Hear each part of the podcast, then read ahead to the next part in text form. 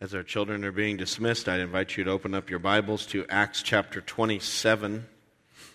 Acts chapter 27, you can find that on page 1108 in the Pew Bibles. So we are wrapping up the book of Acts. Next Sunday is our last sermon in it. So if you're new with us, welcome. Uh, we're at the tail end of a, about a 10 month series through the book of Acts, which tells the story of the early church and the spread of the good news of Jesus from Jerusalem to Rome and how the gospel began moving to the ends of the earth.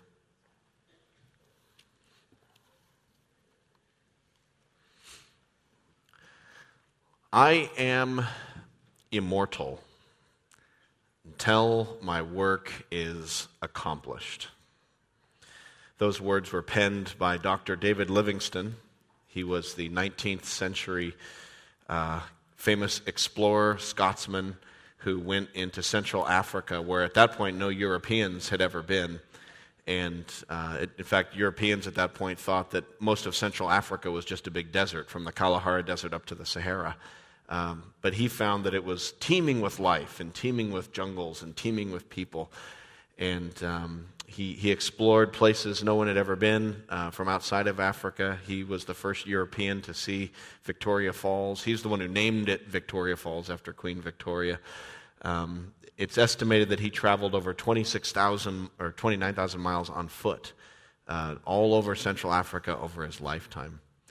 But what motivated uh, David Livingstone to travel through Central Africa wasn't primarily that he wanted to be an explorer and wanted to go places no, you know, person had gone before. What was really motivating him was he was a missionary. He wanted to tell people the good news about Jesus.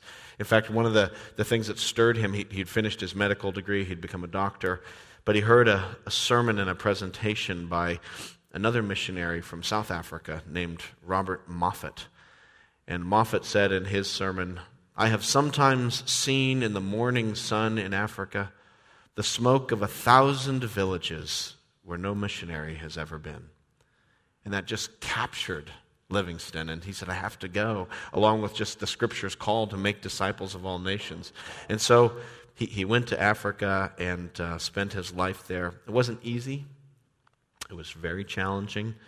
Uh, his body was racked again and again with the ravages of jungle fever. It took its toll on him over his life. Um, he was constantly in peril. He was often hungry, tired. He was uh, in peril from wild animals. He got attacked by a lion. There was a lion that was bothering the, a village, so he went out and shot the lion. Before the lion died, it leapt on him and bit his left shoulder. And for the rest of his life, his arm was kind of useless on the left side. And in his own words, he said, It shook me about as a terrier shakes a rat. And it crushed him. But he survived. At the end of his life, he was carried around by, uh, by tribesmen whom, who had come to love him and he them. And it was all for the gospel. And so, in light of that, and in spite of all the trials, and even though he buried a son in Africa, and even though he buried his wife in Africa, he continued on because he believed, as he said, I am immortal until my work is accomplished. In other words, God is so sovereign and God is so big and so in control that, that nothing can kill me as long as God has a purpose for me. There's no difficulties that can befall me that overrule God's plans and purposes. God's in charge of the day of my birth, God's in charge of the day of my death. If He has a work for me to do, I'm going to do it. And so there was a certain kind of calm fearlessness about David Livingstone. I tell that story because as we look at the Apostle Paul here today in Acts 27, I was reminded of Livingstone's words and of his life because Paul was a man who probably could have said, I am immortal until my work is accomplished. Dave, uh, the Apostle Paul, as we've been studying here in the book of Acts, lived just a, an amazing life of faith as he was used by God to bring the gospel into the Roman Empire and to the Gentile nations. He was a missionary par excellence uh, and taking great risks at times, going through all kinds of trials. And yet he kept going and kept going because he believed that God had a plan for him. In fact, Jesus had told him that he was going to go to Rome to preach before Caesar. And nothing was going to stop that. Nothing was going to get in the way of that plan for him, not even a storm at sea and a shipwreck. So look at our text today, Acts 27, the famous story of Paul's storm at sea. We got some good weather today, perfect kind of ambiance for this story. Acts chapter 27 says in verse 1 When it was decided that we would sail for Italy, Paul and some of the other prisoners were handed over to a centurion named Julius, who belonged to the imperial regiment. We boarded a ship from Adramyttium about to sail for ports along the coast of the province of Asia, and we put out to sea. Aristarchus, a Macedonian from Thessalonica, was with us. So, just to remind us where we are, the Apostle Paul is in prison. He's been in prison now for two years for preaching the gospel. Uh, he has appealed to Caesar, and so he's now going from Israel to Rome, where he's going to stand trial before Nero himself. And uh, so he's now going by boat to Rome and, and this is going to be quite an exciting journey. It's probably one of the most exciting, harrowing stories in the book of Acts. And, um, and it's a sea journey. So if you look in your bulletin, I, I put something in there, had our, our uh, team put something in there for you this morning. You'll see a map. There's a map on the inside flap of that bulletin. And it's a map of the journey.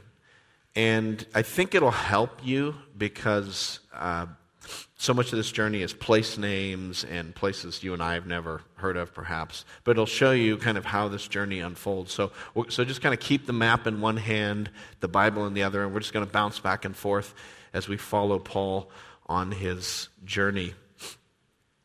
So let's pick up again at verse 3. It says, The next day we landed at Sidon, and Julius, in kindness to Paul, allowed him to go to his friends so they might provide for his needs. From there, we put out to sea again and passed to the lee of Cyprus because the winds were against us. Then we had sailed across the open sea off the coast of Cilicia and Pamphylia. We landed at Myra in Lycia. There, the centurion from an Alexandrian ship sailing for Italy and put us on board. So, if, if you look at your map, they're now up at Myra. So, they went to Sidon and then to Myra, and that's where they got switched to a different ship. Uh, this Alexandrian ship is most likely an Alexandrian grain barge. Uh, and we'll see later, it carried grain. Uh, most of Rome's grain and food came from Alexandria. So during the shipping times, there are these big barges. They're probably, I mean, not big by our standards, but big back then. Archaeologists have found some of these. Uh, there's things written about them in, in ancient historical texts. But, but, you know, probably anywhere from like 150 to 200 feet long big barges that could hold horses and grain and several hundred people. So they put Paul on board one of these because it was headed to Rome. So Paul gets on board, picking up the story, verse 7. We made slow headway for many days and um, a difficulty arriving off Cnidus. When the wind did not allow us to hold our course, we sailed to the lee of Crete, opposite Salmone we moved along the coast with difficulty and came to a place called Fair Havens near the town of Lasea. Now, if you look at your map, you can see how from Cnidus, from like Turkey, they sailed down to the southwest toward the island of Crete. The normal shipping lane, the normal path would have been to travel north of Crete to stay on the inside uh, toward the Aegean Sea. But because the winds were against them, so there's probably a strong northwest wind, this big barge, ancient technology. This was not a super navigable ship. And, and so they were pushed by the wind. They had to go south of Crete on the leeward side. And they come to this place called Fair Havens. And now they had a choice to make. Verse 9 Much time had been lost, and sailing had already become dangerous because by now it was after the fast. Now, what's the fast? Well, he's talking about the Day of Atonement, Yom Kippur, which typically in the lunar calendar would fall, and this is, you'll see why I'm going with this, this is important. It would fall somewhere between the end of September to early mid October. So somewhere in there is usually when the Day of Atonement is.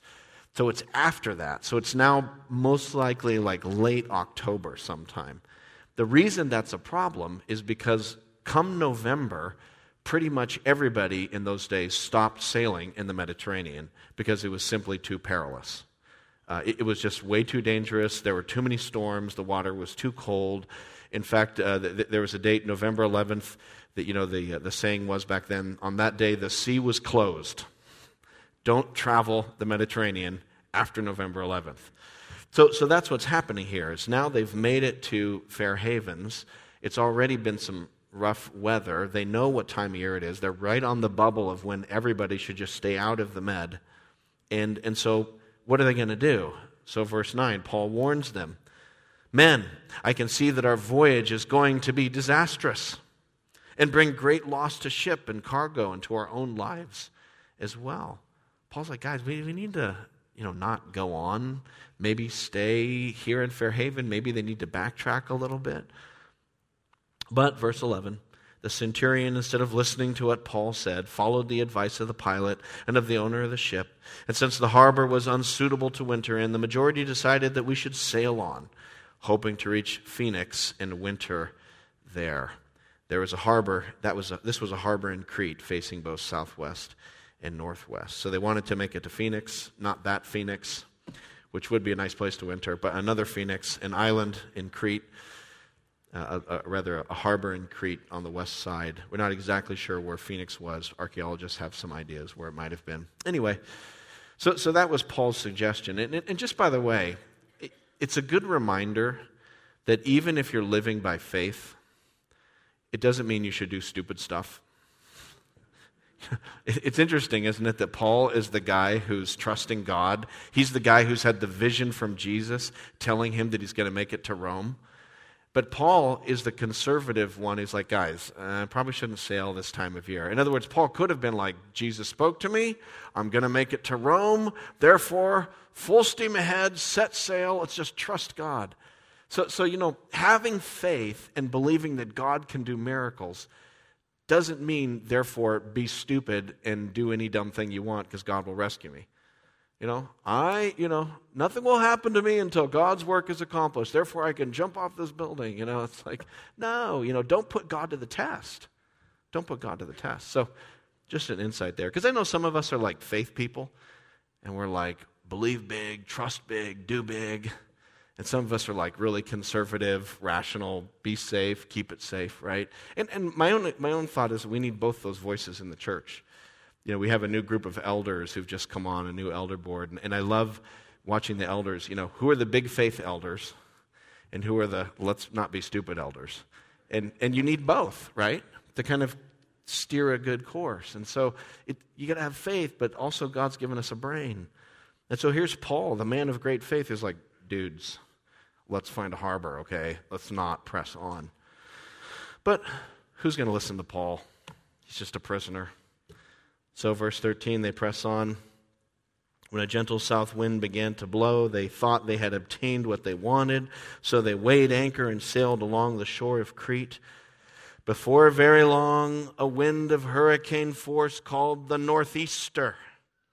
In Hebrew, that's nor'easter. It swept down from the island.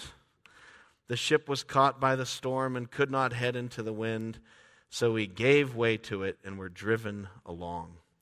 So if you look at your map, you'll see I don't know, maybe some of you have good eyesight, others of you are probably, you know, doing this thing, but look, look at the map. You see where Crete is. If you can see right below where the dot for Fair Havens is, which is actually a little out of place, maybe you can see that the land kind of juts down there before to the west, sort of receding up toward Phoenix.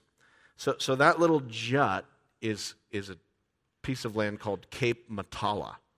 The little recess past west of Cape Matala is, is the Gulf of Messara. So, what most likely happened was, as they're just hugging the coastline and going around Cape Matala, and as they tried to turn north into the Gulf of Messara and just keep on the coastline, uh, that's when the nor'easter struck. So, right where you see the dot for Fair Havens, there's a, there's a mountain there. It's called Mount Ida. It's about 8,000 feet high. It's, it's over 8,000 feet high. It's higher than Mount Washington. And people go there, and people on Crete, they hike it, and it's you know, something cool to do. But, but apparently, in this, on this mountain, there is a weather condition that happens called the northeaster, where this wind comes ripping down off the mountain and barreling into the Gulf of Messara. So, what probably happened was as they rounded the bend of the cape and started heading into that big gulf, one of these nor'easters, sorry, I just can't help but saying it that way, came roaring down the mountain and slammed into this big 150, 200 foot barge that was trying to chug up along the coast. And it just didn't have the wherewithal to keep a, a heading in it. So probably just pushed the nose of that barge to the south and started blowing it out to sea. You could just imagine that. I, mean, what a terrifying circumstance. I'm sure sometimes when nor'easters are here in Boston, you've, you've probably done this. When they hit New England, maybe you've gone down to Hull, or maybe you've gone down to uh, Scituate, uh, or maybe down to Burt's in Plymouth at the beach there, and just watch the, the waves crash and come roaring in. And the power of the sea is so amazing. Imagine being trapped out in that in a you know first century AD bark, sailing along in this kind of storm.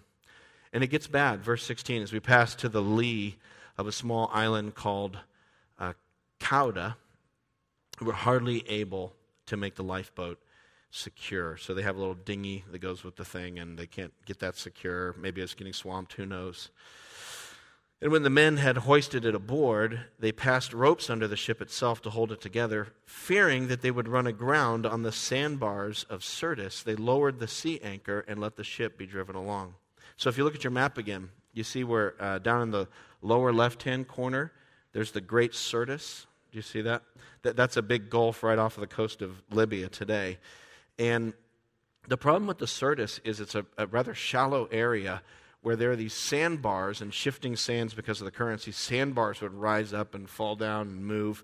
So, so if you were a ship sailing into the Syrtis, you could get stranded on a sandbar. But it's not like getting stranded on a sandbar, you know, like couple hundred yards from shore, like, hey, help us, you know, all right, we're coming, right? Like, like you could literally be stranded on a sandbar several days' sail from land. In other words, you're dead. you're going to die of dehydration. You're not going to get to land. And so it was a, a rather terrifying place for ships because you could be miles and miles off the coast, perhaps even out of sight of land, and stranded on a sandbar. Very bad. So the sailors are, f- are afraid of that. It's, it's almost a kind of certain death. And so they do something with the ship. It's tough to translate the Greek there. There's, it, we're not, you know, scholars aren't 100% sure what they did with the ship. It was some kind of technical uh, sailor language in Greek. But anyway, they, they do something to try to make the ship keep going west rather than getting slammed down into the Syrtis. So it's bad. That's the bottom line. Verse 18. We took such a battering from the storm that the next day they began to throw the cargo overboard. They're trying to lighten the ship. Probably it's taking on water. It's getting beat up. Verse 19 On the third day, they threw the ship's tackle overboard with their own hands. That's desperate times. When neither sun nor stars appeared for many days, and the storm continued raging, we finally gave up all hope of being saved. This was not just a rough day at sea they figured we're dead. Something's going to happen. The ship's going to give. Too much water is going to be taken on. Who knows? But we have no hope. No one's going to find us. We're lost at sea. No one will ever know what happened to this boat. It's a dark moment in this story. I think sometimes we have this idea that if we follow Jesus, that if we follow God, and we commit ourselves fully to the Lord, and we say, Lord, I'll do whatever you say, I'll go wherever you go, my life is yours. I think sometimes we think that in exchange for that, God takes the problems and difficulties out of our life. You know, like, Lord, I'm yours. And He's like, great.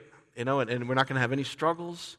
We're not going to have trials. God is going to answer our prayers. Everything's going to be great. In fact, there's a whole theology built up around this. Uh, it's, often called the prosperity gospel. I don't know if you've heard that phrase. It's here in the States. It's, uh, it is a viral plague in Africa and Southeast Asia and South America, and it's here in the States as well. And in the, basically, prosperity gospel theology says is if you have enough faith and you trust God and you believe, God will bless you with health, wealth, and prosperity and everything. And if you don't have health, wealth, and prosperity, it's because you haven't had faith enough, you haven't asked the right way, you haven't trusted God enough. And it's this idea that God blesses those who trust Him, and, and so if you're not having your blessing, well, then you haven't trusted enough, or something like that. And it's, it's just a false gospel, and it destroys people's faith. You have to be on guard against that. So here's Paul. I mean, this Paul gave his life for the gospel, and he's now in this terrible situation. The reality is that bad things do happen to people who love Jesus a lot. Trials do come. Not always, but sometimes they do. And sometimes God saves us out of them in dramatic ways, but sometimes He doesn't. You know, that was Paul's experience. You read the story of Paul, it's not a happy, cushy, you know, fluffy, unicorn, rainbow kind of story. It was really hard, this life that he had. David Livingstone is an incredible man of God who, who loved the African people and brought the gospel to them and, and stood against slave trade. I mean, he was an amazing man of God, but he had a hard, hard life there in Africa. There's another David, as a guy I know, he's in uh, the Middle East. Uh, his name's David Furman. He's a pastor there. He's actually a pastor at the church, Redeemer Church in Dubai, where, where I've had the privilege of preaching twice. Is a church where our intern Blaine is going, um, hopefully this fall, Lord willing. And uh, Dave Furman, when he and his wife Gloria decided to go to the Middle East, just about a month before they're about to go, his arms kind of stopped working. He was having trouble with his arms. He couldn't lift things. And so they, they went to the doctor. They thought they figured it out. They thought he was healed. So then he went to the Middle East, to Dubai, to plant this church. And then it wasn't healed. And when he got there, uh, it, it, started happening again. And, and, they discovered he has a neurological disorder that affects uh, his arms. It gives him pain and it makes his arms weak. So, so as a result, he can't lift more than four pounds. So he can't open a door. He can't drive a car. He can't put on a seatbelt.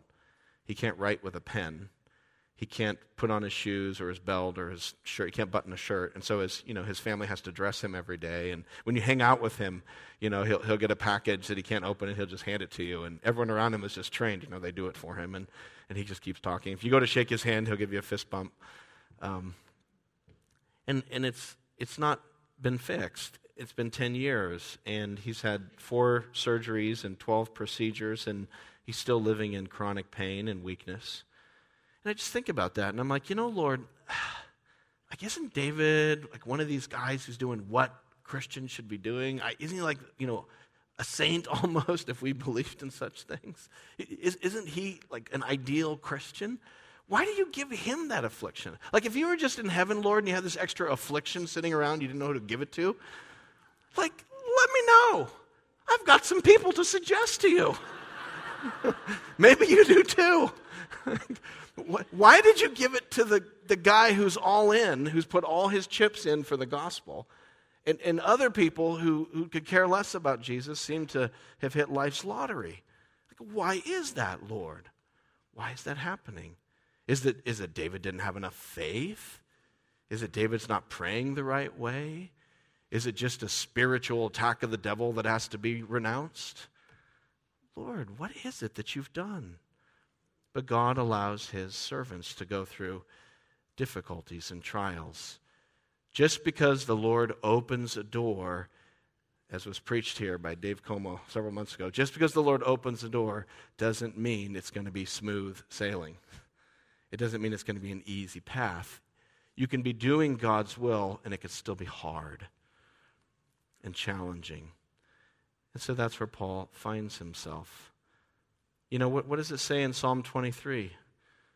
Yea, though I walk through the valley of the shadow of death, I will fear no evil, for you shall beam me out of it. No. What does it really say? Yea, though I walk through the valley of the shadow of death, I will fear no evil, for thou art with me. Thy rod and thy staff, they comfort me. You prepare a table before me in the presence of my enemies. So, so it's a promise in Psalm 23, not that we get evacuated out of our problems, although the Lord does do that sometimes in answer to prayer. Praise God when He does.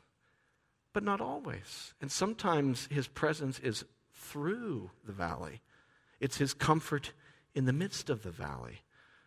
And so Paul is there on the ship in this trial.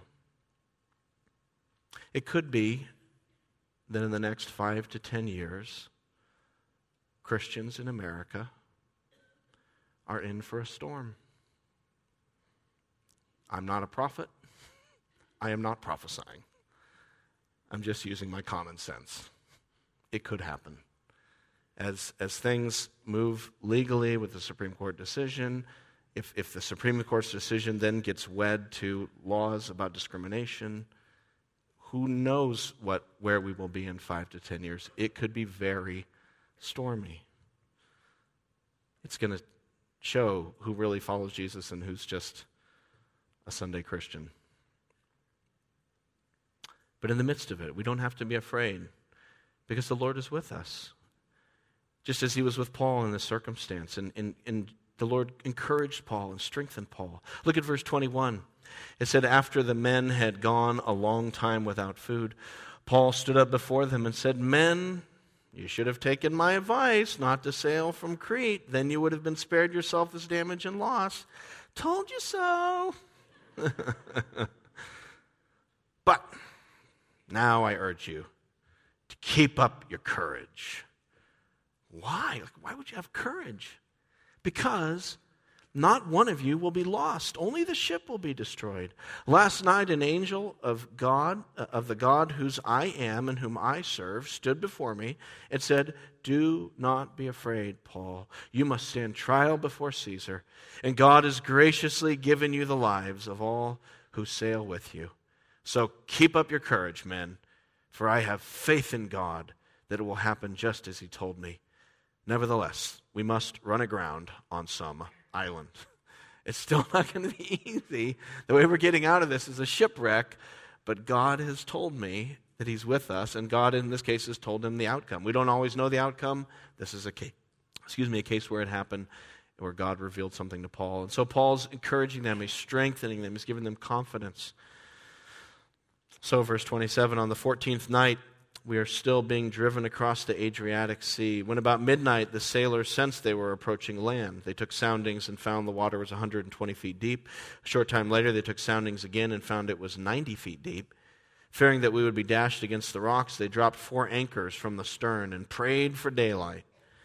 In an attempt to escape from the ship, the sailors let the lifeboat down into the sea, pretending they were going to lower some anchors from the bow. Then Paul said to the centurion and the soldiers, Unless these men stay with the ship, you cannot be saved. So the soldiers cut the ropes that held the lifeboat and let it fall away. And just before dawn, Paul urged them to eat. For the last 14 days, he said, You have been in constant suspense, and you've gone without food. You haven't eaten anything. Now I urge you to take some food. You need it to survive. Not one of you will lose a single hair from his head. And after he said this, he took some bread and gave thanks to God in front of them all. And then he broke it and began to eat. And they were all encouraged and ate some food for themselves. Altogether, there were 276 of us on board. When they had eaten as much as they wanted, they lightened the ship by throwing the grain into the sea. And so the ship is emptied of everything, even the grain, and now it's just floating as light as possible.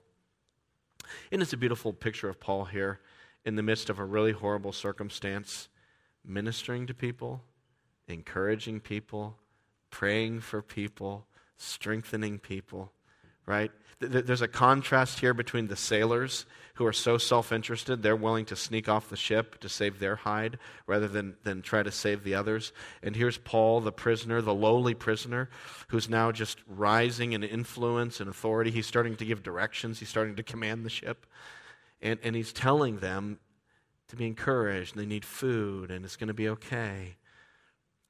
You know, when, when you believe in the sovereignty of God, when you have a deep sense that God is in control, when, when God's sovereignty is the ballast that keeps you upright as a Christian in the storm, it really does free you to care for other people in bad circumstances. Because you're not just panicked holding on to your life. You, you say, I know God has a plan. And, so, even in, in, a storm at sea, so to speak, literally or metaphorically, you're able to look around and look at the needs of others because you know God's got your life in His hands. And, and you're free to minister to people and to, to care for people. You know, like I said, I don't know where our nation's going, I don't know what it means for the church. But in some ways, it doesn't matter because our mission is the same to tell the gospel and to minister to and love the people that God brings into our lives. I mean, that's how it was before the Supreme Court decision. That's how it's going to be after. It's the same calling. And we have different climate. We might be in a storm, we might be in sunny days, but our mission is the same to tell people the good news of Jesus, to love people, to be kind to people, to pray, to provide, to meet needs. It's the same Christian life. And we're free to do it because we're not worried. We can trust the sovereignty of God that He provides for His people. So, verse 39 When daylight came, they did not recognize the land, but they saw a bay with a sandy beach where they decided to run the ship aground if they could.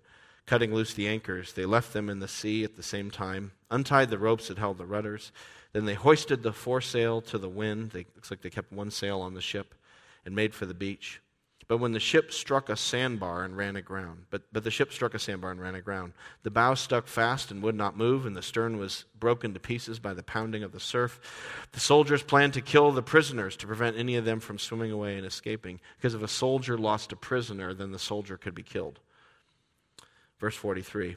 But the centurion wanted to spare Paul's life and kept them from carrying out their plan. He ordered that those who could swim to jump overboard first and get to land, the rest to, uh, were to get there on planks or on pieces of the ship. In this way, everyone reached land in safety. And so they, they came ashore, verse 1 of tw- chapter 28. Once safely on shore, we found out the island was called Malta. And you can see on the map where Malta is. Can you believe that ship, pushed by the storm, landed on Malta? That's what we call finding a needle in a haystack. Again, the sovereign hand of God. Going back to the text, the islanders showed us unusual kindness. They built a fire and welcomed us all because it was raining and cold. And Paul gathered a pile of brushwood, and as he put it on the fire, a viper driven out by the heat fastened itself on his hand. And when the islanders saw the snake hanging from his hand, they said to each other, This man must be a murderer, for though he has escaped from the sea, justice has not allowed him to live. But Paul shook the snake off into the fire and suffered no ill effects. The people expected him to swell up suddenly or fall dead, suddenly fall dead, but after waiting a long time and seeing nothing unusual happen to him, they changed their minds and said he was a god. so, so at first they think like, ah, you can't outrun justice, but now they, they think, oh, he must be someone special if he could shake off a, a viper. And, and so again, we see here's so even though the story is going like this, and, and the shipwreck and everything went to pot, well, Paul's story kind of goes like this, doesn't it? You know, he starts off as just this lowly prisoner, and no one pays any attention to him. But then he's like encouraging people, and then he's telling people what to do, and he's giving the centurions orders. And now they, he's on Malta, and they think he's a god, right? Verse 7 gets even better. There was an estate nearby that belonged to Publius, the chief official of the island. He welcomed us to his home and for three days entertained us hospitably. His father was sick in bed, suffering from fever and dysentery. Paul went to see him and, after a prayer, placed his hands on him and healed him. And when this had happened, the rest of the sick on the island came and were cured. They honored us in many ways, and when we were ready to sail, they furnished us with the supplies we needed. Paul is sent off with, with support and cheers. His, his star continues to rise. And he emerges finally in Italy and Rome. Verse 11, just to finish the story. After three months, we put out to sea in a ship that had wintered in, on the island. It was an Alexandrian ship with the figurehead of the twin gods, Castor and Pollux. We put in at Syracuse and stayed there three days. From there, we set sail and arrived at Rhegium. The next day, the south wind came up, and on the following day, we reached Puteoli. There, we found some brothers who invited us to spend a week with them, and so we came to Rome. The brothers there had heard we were coming, and they traveled as far as the Forum of Appius and the three taverns to meet us. At the sight of these men, Paul thanked God and was encouraged. And when we got to Rome, Paul was allowed to live by himself with a soldier to guard him. Rome at last. Rome, sweet Rome. So God is made faithful to his word. God's mission is that Paul will preach in Rome, and so he is in Rome, and nothing can stop that. Nothing can stop the plans of our sovereign God. And so we can trust him. We can believe that he says that if we go into all the world and make disciples, that he'll be with us always to the end of the age. We can believe God when he says, if we seek first his kingdom and his righteousness, that he'll take care of our needs. Maybe not everything we want, but he'll, he'll, he'll uphold us, he'll, he'll protect us. You can believe that if you repent and believe in Jesus, you will be saved from your sins. Everything God says is true. And nothing can stop his word, not even a storm. He's sovereign over all of it. What an awesome God. And so Paul emerges as this kind of conquering hero, this, this great, mighty man rising up out of the sea. They thought him dead, and, and now he's, he's this Lord, he's this godlike figure emerging from death and emerging from doom. They thought he should have died from the sea and the snake, but now he's alive and he's honored. That's what God does. One final thought. There is one great storm still coming to the world. Someday, the true judge will make the final ruling, and the great storm of God's judgment will come upon this world. And, and nobody will be able to sustain themselves in that storm. Nobody will escape. The storm of God's judgment for our sin will find us. But the amazing news is that just as those people who were with Paul were saved, so if you are with Jesus, you will be saved from that storm. It's the only way. It's the only way to escape the coming storm of God's judgment.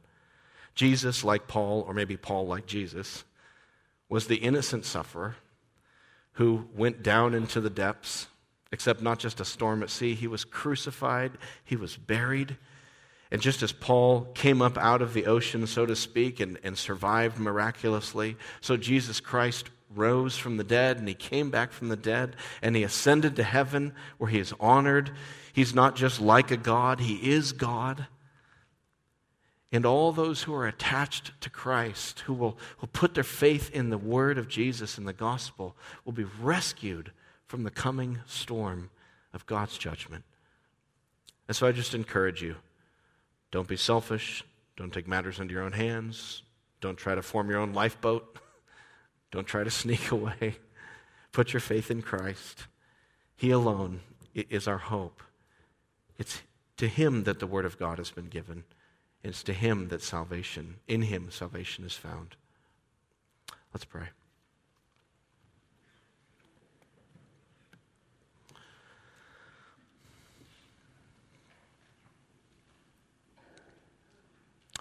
Lord, we just want to gather together as a church one more time and profess our faith in you, that you are sovereign God, that you rule over everything.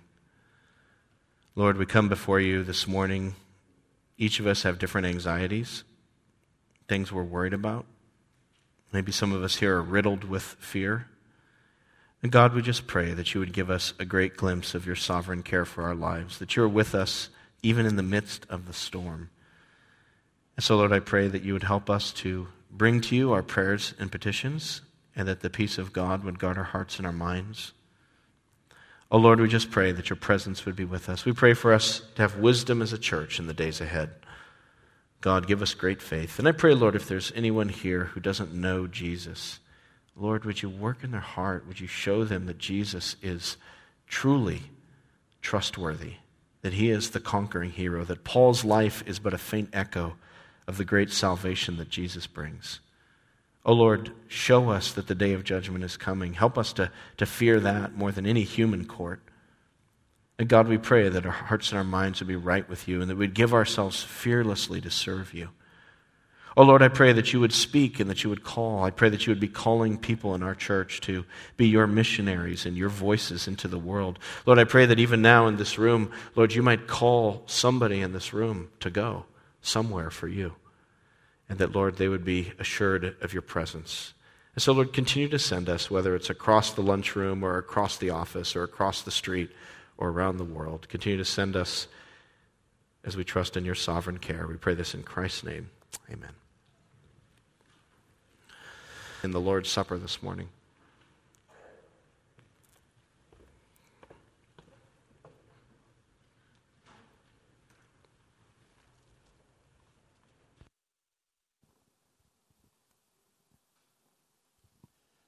Thank you, Pastor Jeramie.